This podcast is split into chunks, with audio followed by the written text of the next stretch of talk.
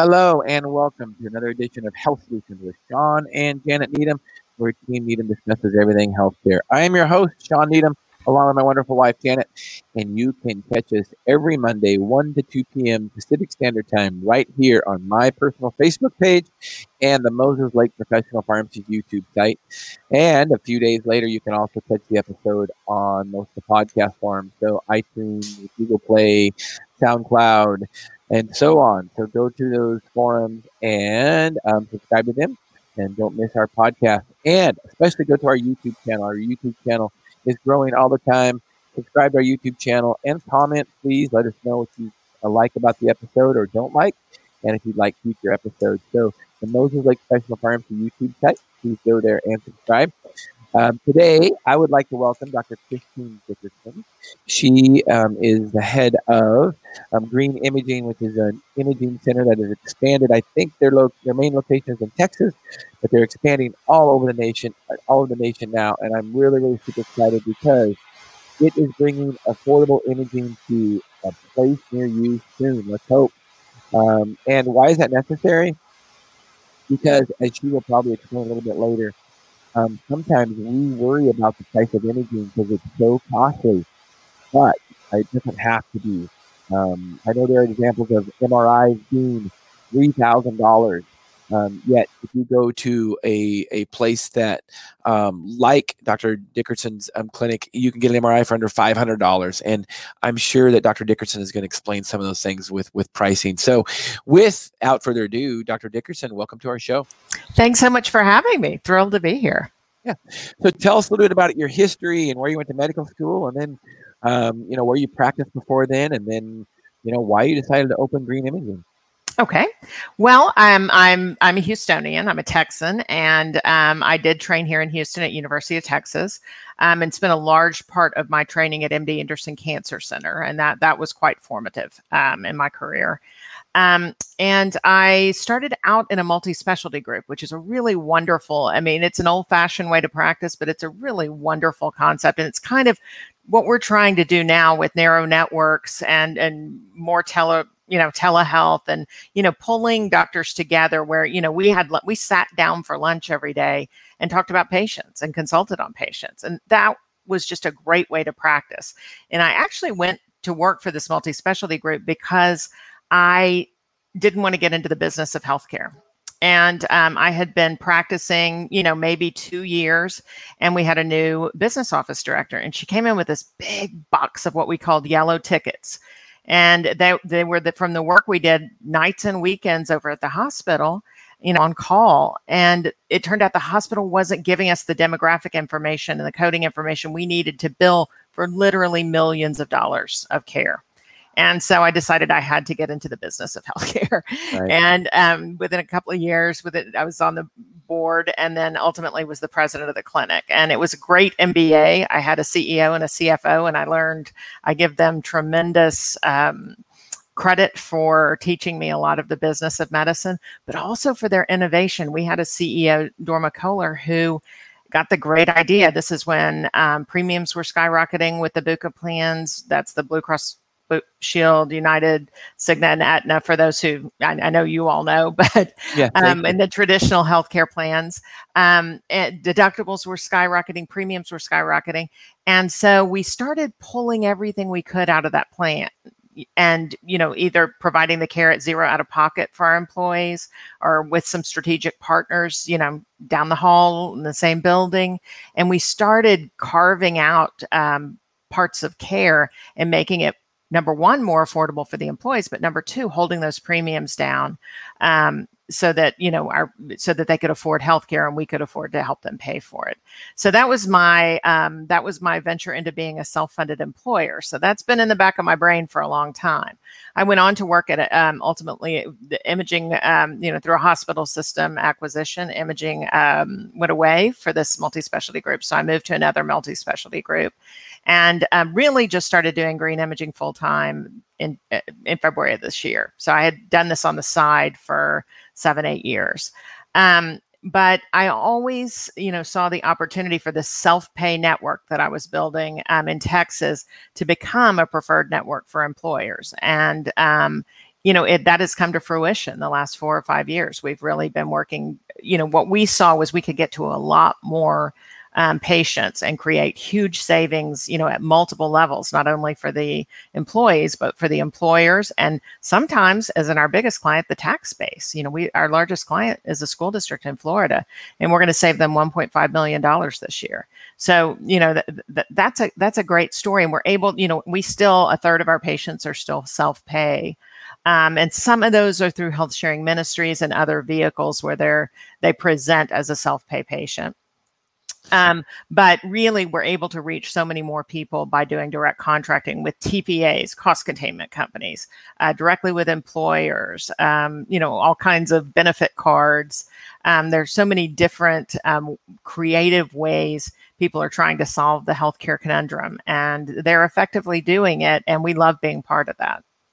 Yeah, that's great. I'm I'm glad you're part of this revolution. I, I believe that there, you know, the future of healthcare is going to be up to doctors like yourself, kind of getting away from the traditional system a little bit, and and thinking of some innovative ideas. I mean, we we can't we can't um, expect the federal government to solve the problem. I, I think the no. federal government kind of caused the problem. So physicians really need to take back healthcare, and thank you for doing that, uh, Dr. Dickerson. Oh, it's really exciting.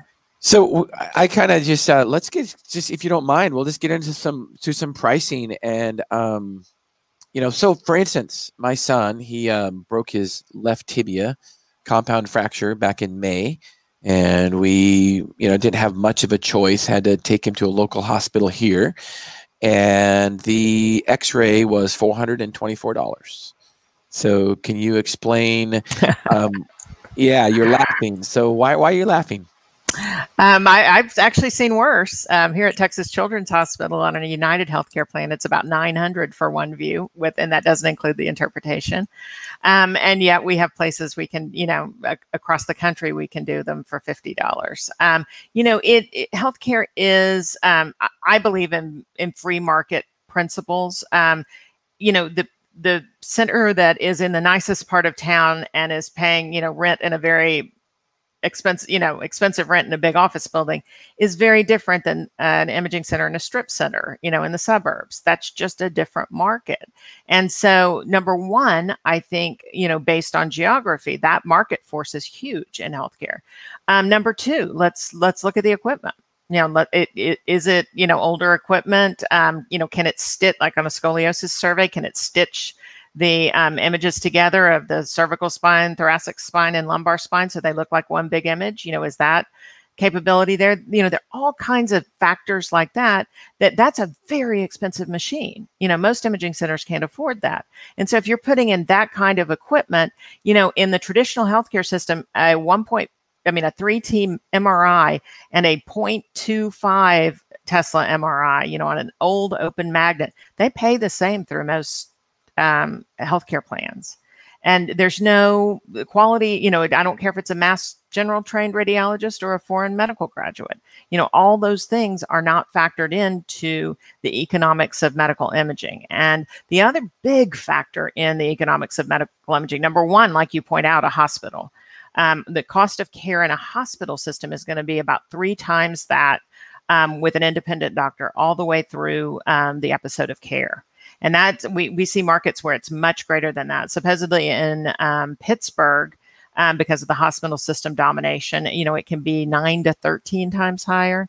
Certainly, um, you know, mass well in boston you don't even really have the non-hospital based option like 90% of imaging is done at mass general or boston children's and the few centers that are independent have to replicate those protocols. And so it's like twice the time on the MRI machine. And so, you know, those are huge market forces. And so I believe in letting, you know, I let my imaging centers set their own prices. They know what that time on the mm. table costs. I don't.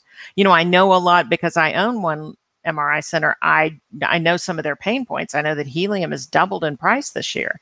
Um, you know, so I know some of those factors, but I don't know their rent. I don't know what they pay their radiologists. I don't know anything, you know, about that center. I mean, I do know, you know, I look at the quality standards, but I don't know their market forces. And so we do let the imaging centers, you know, set um, set their own prices because we believe very much that the market forces need to matter, and that's one of the things that's kind of destroyed healthcare. I I could not agree more. Um, free market is what is going to solve our healthcare problems for sure, and let let people let you as a doctor and, and and this podcast and other forums educate and empower individuals that they need to take charge of this themselves um, because you know they're not being looked out for eh, by their health insurance company their health insurance no. company does not care no. whatsoever you know in fact when it comes to their health insurance company all they care about is their own bottom line and i'm a capitalist i get that but i just want to make people be aware that that there are other options and if you can explain that so let's say patient um, has premier blue cross or one of the ones that you're talking about and they say that they you know their preferred providers is imaging company xyz and they know that the mri is $3000 there. Does the patient have a choice to go somewhere else? Absolutely and i have seen doctors tell them otherwise but that eh, you know that's actually illegal. And so um, you know there are a couple of legal factors here. Number one is you do have the right now some doctors say they'll fire the patient. I've seen MD Anderson do some heavy handed. Now, recently, I've been getting letters from MD Anderson that say this patient has been given a waiver um, based on financial need, and you know we, we need this and this and this from Green Imaging. I love that. That's um, perfect. Um, Dr. Dickerson, can you explain MD Anderson? I'm not familiar, and I don't know if our um, listeners, our viewers are either.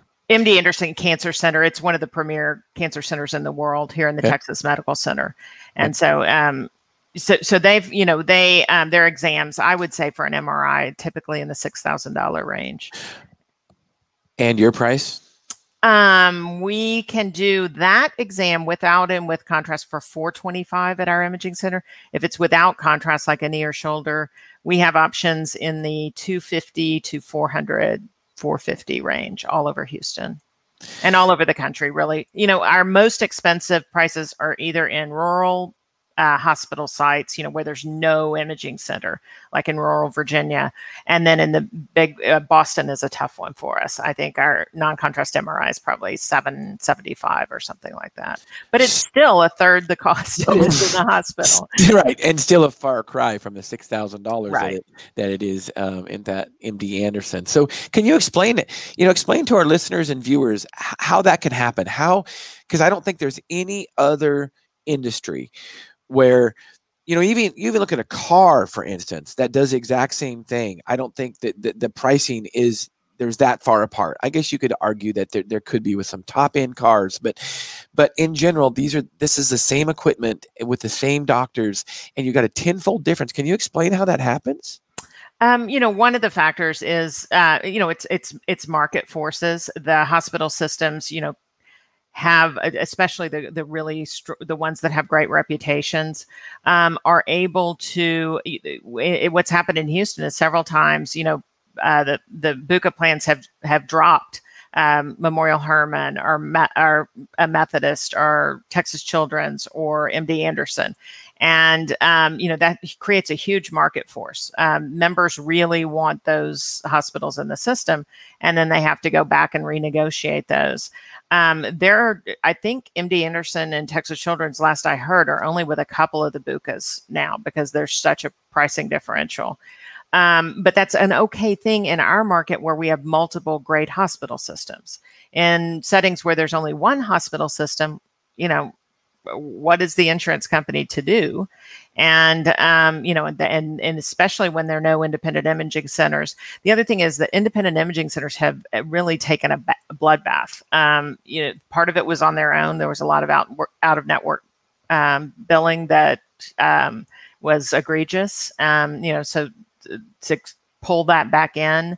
Um, the there was a real downward, um, and and I think that there, that's also why there was some egregious out of network billing was that the reimbursement rates for the outpatient imaging centers were so low, but that's been a real struggle. You know, the viability of those centers is huge, um, but you know there is really no correlation or maybe an inverse correlation between quality and uh, price of care in imaging. And, you know, one of the places we see that are in hospitals that don't have the reputation of the great ones. And um, even in that setting, they're getting, you know, there's some hospitals I've never laid eyes on in Houston that are some of the, you know, highest, um, have some of the highest prices for imaging um, in the nation, actually. So there's there's no rhyme or reason. You know, their administrative costs are, tr- are much higher. I, I will say there should be a cost a price differential. They're 24 seven. They have to have techs on call, you know, or in on site all night. Um, you know, their uh, equipment goes through. A, you're seeing a lot more patients, and you know, there's more wear and tear on your equipment. Um, you have to, you know, you're having to deal with patients who have all kinds of oxygen and all kinds of extra equipment around them. So the throughput is slowed down by that. You have a lot of elderly patients. There sh- definitely should be a differential in reimbursement between a hospital and an outpatient center, but 10, 20 times is ridiculous. Right. Yeah. Um, Janet, do you have any questions for Dr. Dickerson? Well, I, I am curious as to how um, your patients are able to work around the you must go to this clinic or you must go to this place because we see that in our community where clinics are really um, um, protective of their own uh, resources and so if you want to go outside of their system it's very uh, challenging so how do you work around that with your clients and how do they get into seeing someone like you that is um, making it affordable and easy access for them?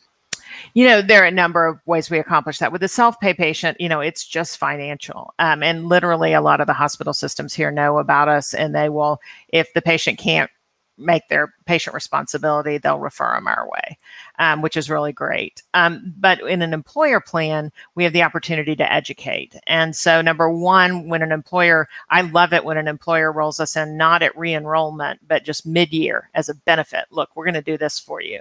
And that's what School District of Osceola County in Florida did. Their, their uh, Cigna premiums wiped out the employees' pay raise. And so the teachers union got involved. And so they moved their um, near clinic out of a hospital system, which is not a very good place to have your near clinic. Um, they moved it out to the Rosen Health Center at zero out of pocket to the employees and then gave them, you know, this imaging opportunity at zero out of pocket. And so we, you know, did initial employee training, you know, whether that's videos, we, they did a mailer, we, we have, you know, posters that they put up to uh, to educate the employees. And then we do a newsletter monthly that not only has a timely topic, like right now, it's going to be about you know the what happens if you go without your cancer screening studies. Um, it has you know an eye catching topic, but it also step by step by step talks them through using green imaging. And you know the incentives are tremendously important. We had somebody, we had a TPA that put a $375 copay in place. Well, that's not a copay because most of our exams don't cost $375. That's a maximum out of pocket. And the education was almost impossible in that setting. That's actually the only plan we have terminated.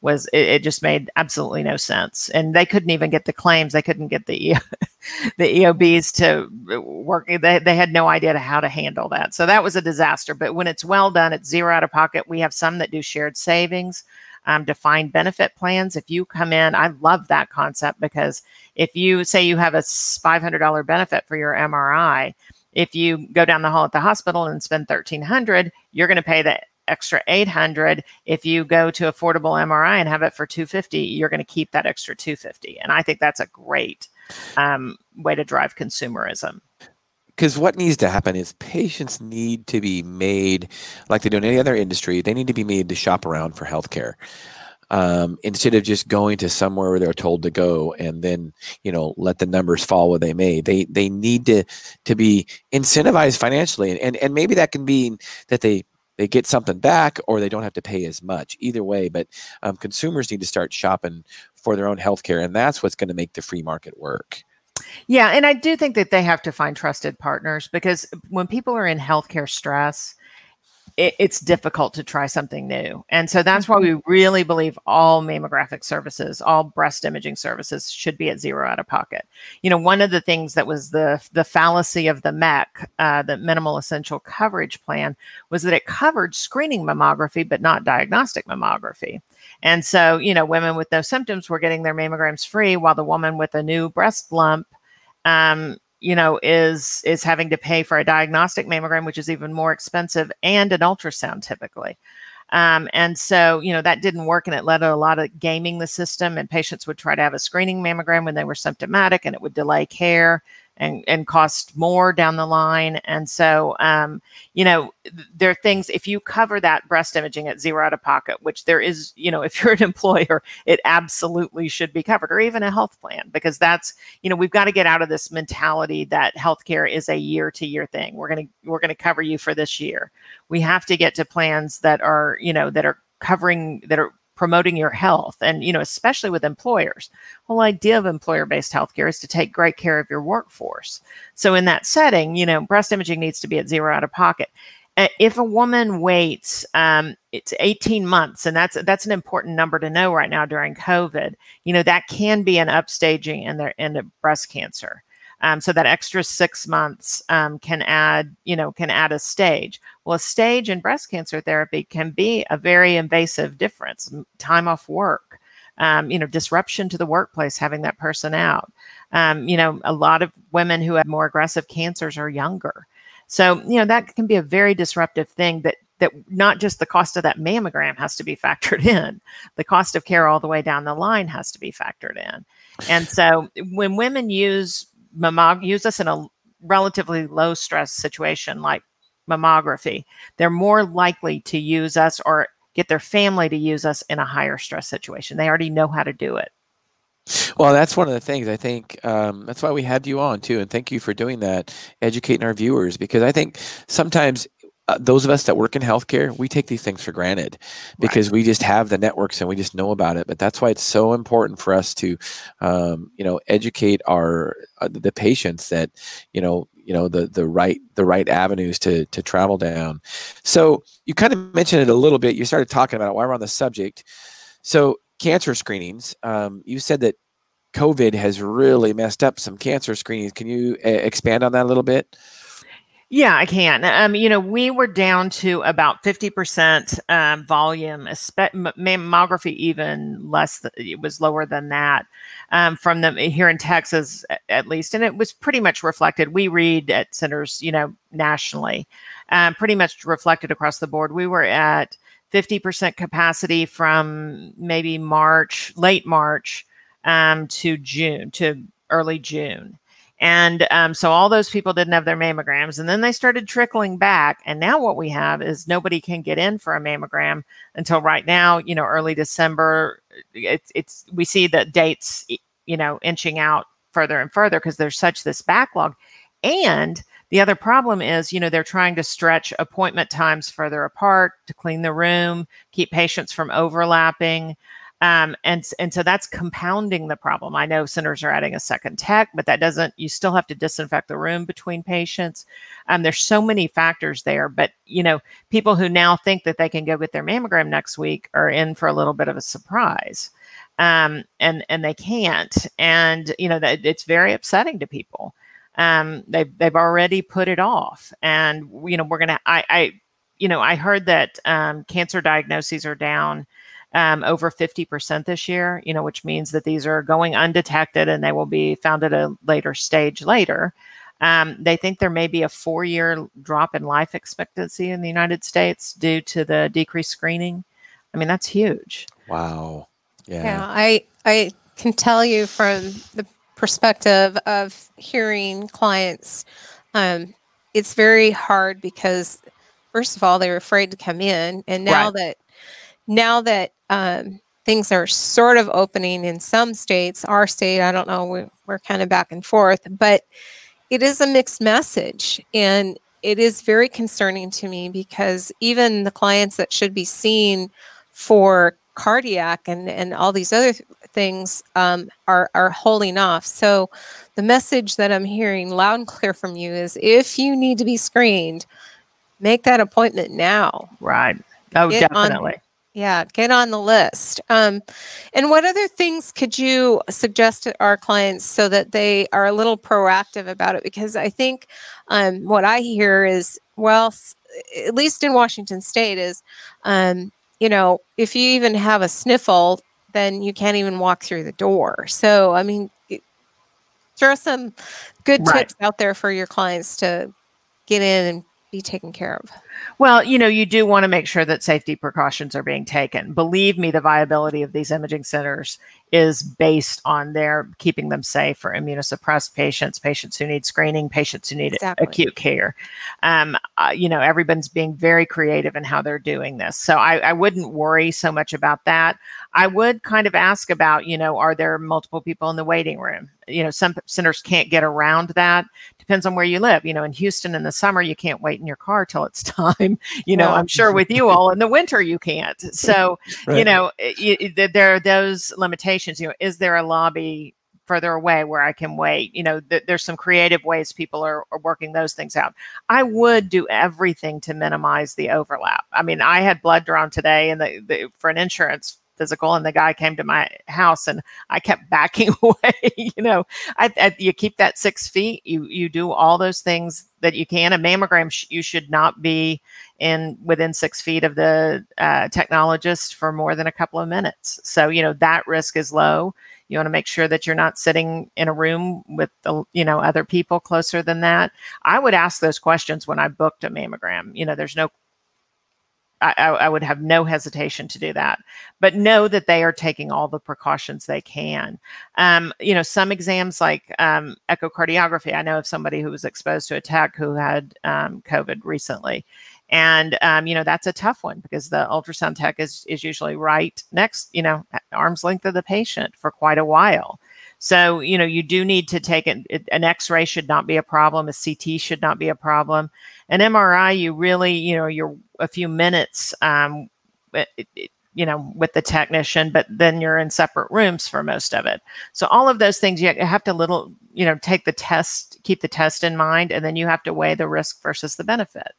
Um, you know, the risks are really still pretty low of dying of COVID, but we know that if you get it, you know, depending on your risk factors and sometimes not depending on your risk factors, there can be long-term repercussions. So, you know, I, I think, you know, sometimes pull your doctor in and say, you know, what is my risk of breast cancer? I have, you know, two um, relatives on my father's side who've had it. Well, that's not going to increase your risk much. But if it's two relatives on your mother's side, you may want to be more aggressive about that. So I think that's where your doctor can help you um, significantly. And most doctors are doing telemedicine visits, and I wouldn't hesitate um, to have that conversation right now. So while we're on the topic of that, you kind of already explained a little bit of it, but um, mammograms are very important, and uh, you know maybe some people are a little bit confused about when they should and how often they should. So while we're on the topic, go ahead and tell us uh, with your expertise who should get a mammogram and how often, and and um, what are your suggestions? I believe in annual, especially, you know, this kind of goes against what some of the recommendations are, but I believe in annual mammography, especially when women are younger from 40 on, because it's a more aggressive disease in that population, um, typically. And um, in older women, you've got to, you know, start thinking about, okay, what's my longevity? Um, you know, my mom is 82. She has had breast cancer. Um, you know, she had a lumpectomy and some radiation therapy, and she's been just fine for 10 years. You know, um, but does she need to be going into the imaging center you know right now? Probably not. Um, you know she's not on hormones anymore. She's taken the tamoxifen. She's done all of that. You know i think to her that risk would be greater. Me i need to get in there and get my mammogram you know i have that family history. And um, you know I, I don't have other health risks and i need to be getting in there and doing that so, uh, you know, it is a very personal decision right now, and but in general, it should be annual until you feel like your five-year longevity is no longer there.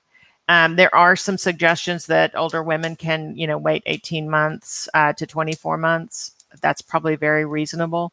Um, you know, especially if you're not on hormones um, and if you don't have a family uh, history. So, but I once again, I think you know your individual doctor is your best resource for looking at your personal risks and uh, making that decision Awesome. Thank you for that educational piece. So I noticed your clinics are branching out, and I noticed we live in Washington, and I noticed you don't have any clinics in Washington State. Can you explain why? Yes because the doctors there have done a great job of keeping their reimbursement up from the traditional payers. Um, it, it, it's very interesting. And you know I, I we what we've done is we've quit going in and building out our network until we have a large number of covered lives in an area because we're much more able to you know it's it's not worth you know these imaging centers sign you know lots and lots of contracts and many of them they never receive a patient so they're reluctant to just you know take on a new contract that with no promised lives. If we say we have a school district down the street, and you know, with a school district, everybody lives right there. Um, uh, you know that that's a game changer for them, and we can get great pricing. Um, we we are actually talking to um, a provider in Washington State right now. So, uh, and um, I think in January um, we have a big meeting. They've sent us some data. They're very interested and talking to us, and they're interested actually in the way we practice radiology. Um, they said that their their radiologists, um, you know, are not hands on. They're not willing to protocol exams. They're not willing to have discussions with patients, and so you know, th- this could be a great partnership. So we're very interested in that possibility. That's exciting. So tell us a little bit about certificate of need. I know sometimes with MRIs that's an issue coming into certain states. Can you educate our viewers on that? Yes, um, certificate of need laws um, are basically um, a way that legislators have, um, I think, gotten very nice meals and other things um, out of people who want to build imaging centers or hospitals. And um, it, you know, it states that it, you know you have to have a certain patient patient density or you know population. You can only have this many imaging centers in that unless you show some other specific need for it. Um, so there are exceptions out there, but independent centers have not been able to compete well with hospital systems for getting these um, certificates of need. I know of a physician, um, and I think he ended up on building outside the North Carolina border, state border, um, to to to for his patients to be able to go to this um, imaging center, so he could get around the certificate of need. Um, so you know there are ways people are doing it, but they they require it, and sometimes you know affordable imaging requires a drive. That that's not you know that's you know we um, employers will incentivize you know give a gas card for employees if it's going to take a little bit of a commute for them to to get to a lower cost center but the certificates of need um, you know i i know that there when, when you talk about COVID in New York, there was an issue with you know hospital bed availability related to certificates of need. Um, they are a way to um, decrease the basically the free market. Um, you know, to stifle the free market and keep doctors from being able to you know open up and, and in this case, these were doctors who were trying to get these certificates of need in North Carolina and keep them from being able to do that. And, um, you know, once again, that's just a it's it's not um, in the interest of health of good health care for the populace. Well, right. And then the patients end up suffering because right. when they need affordable imaging or, you know, whatever the certificate of need is not allowed to come in, they access is actually decreased. Right. Well, I, I, I think too, uh, for our consumers or our, our watchers, um, eh, our viewers today, a certificate of need can also mean that you can't open a facility or you can't purchase equipment, correct? Right. So, that being said, somebody else either has taken that certificate of need and it, it, it could be somebody local or just because it's not deemed important enough to, to issue it to somebody. So, really, you have somebody that's in control, not the consumer, not the provider it's it's somebody ex you know outside of the area looking at this saying mm, no or yes. Right. Correct. It's basically politicians creating monopolies is really yes. what it amounts to. Correct? Correct. Or as as carl schuessler would say the cartel. Yeah well it is. right because I, you know I, it, it's interesting to me that you know we we make this idea that monopolies are un-American and should be driven out, yet we are creating them legally, per se, from a legislative point of view. That you know only this person can practice here and you can't. Absolutely. And you know we have them in the phar- pharmaceutical industry, as you know, the mm-hmm. hospital systems and uh, the insurance companies. You know they're all That's that's the And- cartel. And if you read the definition of a cartel, they meet it. Yeah, and and it's interesting that you know all three of those they're all three in bed together. Oh, Big yes. pharma, insurance companies, and hospitals are all in it together, and and they and they love their system. And if you talk to somebody that's you know in hospital administration or something like that, they'll even probably admit to you privately that it's a racket. They realize it, but that's that's how they've survived. Yeah, it's intentionally broken. And an example of that is when we did the claims data for School District of Osceola County, um, who was with, uh, you know, in a BUCA TPA, self funded, but in a BUCA TPA, we found all these hospital procedure codes that didn't have CPT codes. And typically, in the, with this carrier, you can only use those hospital revenue codes if you um, if, if it's an inpatient. But there were 600 of them for imaging, for CT and MRI alone. That's Wow. way too many for inpatient. And uh, so we started doing some digging, and they were paid out between $800 and $40,000 for these exams. And so, you know, I was talking, I was talking to, you know, HR department at some big company, and the guy goes, Oh, this, this is what happens. He said, Here's the backstory on that. When the insurance company and the hospital system go to negotiate deeper discounts, there are claims edits that happen you know that there are claims uh, things that get let up from the the claims review such that these claims go through and that makes up for so the hospital system doesn't really take a deeper discount you know it makes it all budget neutral to them.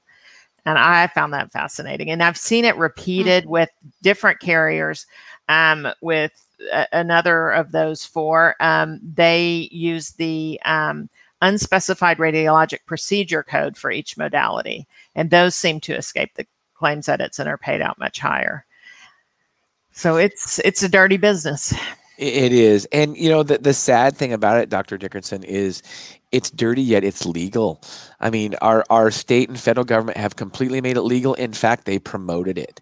I mean, they have created laws to support these kind of entities. And and the thing is is patients are suffering. That's the Oh, worst part. absolutely. You know, in the, each of those settings, that was a tragedy for one of those families. They Right. had a six thousand dollar maximum out of pocket, and then I think twenty percent co-insurance above that. I mean, it, it- no, so it was four thousand dollar deductible, and then a twenty percent co-insurance up to six thousand uh, maximum out of pocket. So for these, you know, school bus drivers and teachers, that's a financial disaster for those families. Wow, wow, that's that's something. So, I know one thing about a free market is one thing in a free market is that there has to be transparency in pricing, right? Um, you can't really truly have a free market if if if the um, consumer does not know what they're paying. So, I noticed that I went to your website and you've got different locations and prices of X-ray, CT scan, MRI, um, and so on. So, and you talked a little bit about your pricing. Um, your pricing has different markets and stuff because it is a free market so explain i've went to lots of hospital sites and i never see prices posted online like that will you explain that to me well, it's complicated. It's hard for us to keep up with our database of pricing. You know, we've got about Yeah. 1,400 centers now, and and things change, and they remove this modality. You know, it, it, it is almost impossible. So I I do sympathize with the hospital systems, but you know, the problem is even with this transparency bill, hospitals unbundle things, and then they also make regulations where they require this test to get this test, and there's so many permutations of this. You know, like I'll give you an example. My husband had a kidney stone at Christmas last year. And so, you know, he went in and they tried to basket the stone and they couldn't. And so then he had, they lasered, you know, they did about, so there's no really no way to predict how much that surgery is going to cost in advance. I'm sympathetic with that. But I will say that this hospital system, so he, he the first time they were unsuccessful getting it out. Second time, you know, new calendar year, new deductible, we have to go back in and do this. And they did say, um, we estimate this is going to cost this much. And if you'll pay $5,000 in cash right now, we'll take it. And we did. Wow uh, And- that was really pretty amazing. kudos to that hospital Yes. although and i don't want to put you on the spot and you might not know the answer to this but you know when you go to a surgery center like surgery center of oklahoma and you're probably familiar with with with the surgery center of Yeah. oklahoma No, correct Keith. Yeah. Right. So I've met Dr. Smith. I've toured the center. I I I, I- I think he is you know a revolutionary when it comes to free market medicine. So, but if he has you know, um, ACL repair, XYZ dollars. Um, you know, that is what it is. So how can how can he do that but a hospital couldn't i get it it's complicated but i think it, they right. make it more complicated than, than it than it really has to be just like for instance in in your facility i'm sure when somebody comes in with just a a simple wrist fracture and you say you're going to charge them $50 some kind of complication came up but do you charge extra for that no that's a good point you know and I mean, yeah it is and it, but it takes a you know it, it, it takes a really good it, it's different in an asc too because you've got a different risk pool what they see at Surgery Center of Oklahoma is going to be, you know, non-Medicare patients. Um, they're generally going to be healthy or younger. Um, and and you have to just consider that risk. And he has, you know, he, the other thing it's difficult to control in a surgical setting is the anesthesia. And him being an, an anesthesiologist, he can control that. Whereas it's very difficult to get anesthesiologists to do bundle because it's based on time. They're paid by the payers right now based on time and so it's really difficult to get a flat fee um, and you know because it's going to be based on the surgeon the surgeon's skill set how quickly they get in and out. You know there's so many variable factors but you know in texas um, sean kelly sean and patrick kelly have texas free market surgery and they've been able to do it in two markets now. They started in austin and now they've moved out to the houston area to tomball and you know they've been able to replicate interesting thing is taking that algorithm and moving it into a second market and being successful.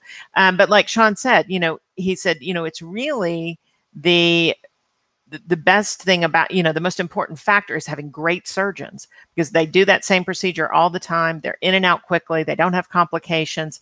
The what that kind of bundled pricing assures is that only they're only going to do it with the best surgeons and you know the anesthesiologists are going to trust the surgeons that at the time is not going to be longer. And so you know it really comes down to that algorithm. It's really a great way to assure quality. I was going to say and not only can they be transparent on pricing but you know from what you just said only the best surgeons can do that and the best anesthesiologists can do that which means you're getting better quality at a lower right. price. I mean it's, right. it's amazing you know um, so you mentioned about um, transparency and pricing and how you know there was an order to come through you know trump made an executive order that there's going to be transparency in pricing in january is that correct do you, do you know correct. the details uh, okay uh, yeah. so um, now that we don't know where this you know where the election is is headed do you think that is that going to be rescinded is there going to be any teeth behind it what do you think about transparency and pricing um, and how it's going to go from a, a government mandate um, um, perspective in the future?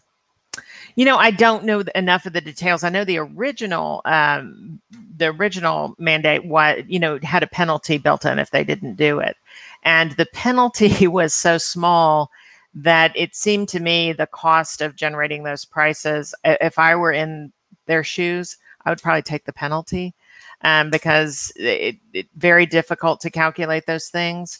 Um, I think either way, I think I, I do think that the consumerism. I think I think any president will dr- continue to drive consumerism in healthcare.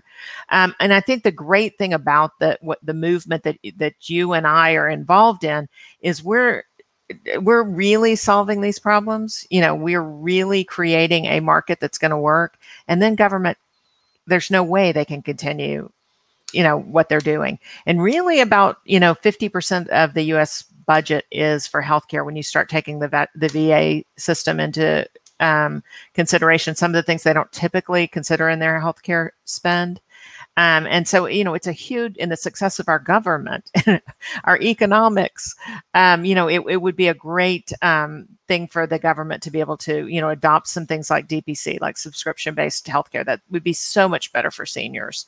Um, get get into, you know, get out of the big PBMs and get into independent pharmacies and things that are saving people money. There's so many opportunities um, there to, to go more local with healthcare and to provide better care at lower cost. Yeah, and I'm with you. I don't honestly think. I mean, I think at least the government is is realizing there's a problem and they recognize that, although they probably have for a while. Um, and I'm not one for government mandates and anything. I think that the consumers, you know, the patients and the doctors are what's going to solve this problem. It's going to come from the bottom up, not the right. top down. I'm I'm with you on that. So, Dr. Dickerson, what fires you up about what you do? um, you know, I love practicing, but I, I, what we do right now, it's so much better patient care. There's not all, there are not all, you, you need an x-ray, you text us, we send you a voucher, you know, we communicate with the imaging center in the background. They're expecting you. You don't have to fill out all, you know, all the insurance information. You go get that x-ray, it gets pushed to us we read the study. If there's something we need to call your doctor about or text your doctor about, we do that. It's so much easier care. And, uh, you know, technology has allowed us really over the last, um, I would say, three years to um, leverage some software that really does 85% of our patients interact with us completely on messaging. And um, you know it's just so much easier than the old way. And um, and, and you know i'm able to message with patients. If they're concerned about covid risk or they're concerned about you know should they really be having a breast mri their doctor ordered a you know 3d mammogram what would be the the different you know i'm able to talk to them. And um, you know i wouldn't be able to do that uh, sitting on a phone. There's no way i could do that. But i'm able to look at the you know to help uh, dr cook and i you know protocol their exams make sure they're getting the right exam. Um, it's so much fun to be part of a solution uh, that's making things better and easier for patients and more affordable.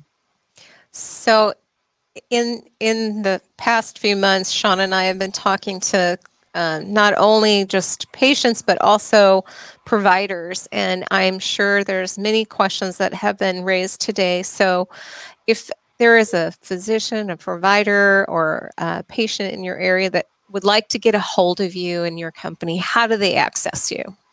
Um, they can text 713-524-9190, our main number. And that's 713-524-9190. And they'll be responded to. Um, that's, a, that's a great system. Um, email info at greenimaging.net um, um, and you'll be responded to there as well. Um, we have, I think we have an still have an ask a doctor, uh, you know, ask a radiologist feature on the website. Uh, we try to make it as easy as possible for people to um, to to get to us. And if you see that little blue telephone that needs to be improved, that little icon at the bottom of the screen on the right, that will open up a web chat for you as well. That's awesome. I love it. You're driving prices down, increasing accessibility, and increasing quality. I mean, those are those are three things that usually in a market that you can't get. You know, you can you always say, you know, in Econ 101, we can give you price, we can give you quality, and we can give you service. We can give you two of the three. Well, what you're doing, Dr. Dickerson, is you get all of the three. And I love it. That's what's driving this free market in healthcare. I love it so much. I love what you're doing for the free market in healthcare and for patients. So thank you so much for being on our show today. I really appreciate it. Well, thanks for what you're get, doing. Um, getting getting the news out there is very important. And thanks for having me. All right. Thank you so much. You've been listening to Health Solutions with Shawn and Janet Needham. Tune in Thursday when we have Dr. Diane Bloom and three other guests, and we will be talking about pro- is your healthcare provider properly educated? You don't want to miss this one. So um, tune in Thursday at our midweek podcast, 8 to 9 a.m. Pacific Standard Time. You've been listening to Health Solutions with Shawn and Janet Needham. Thank you so much.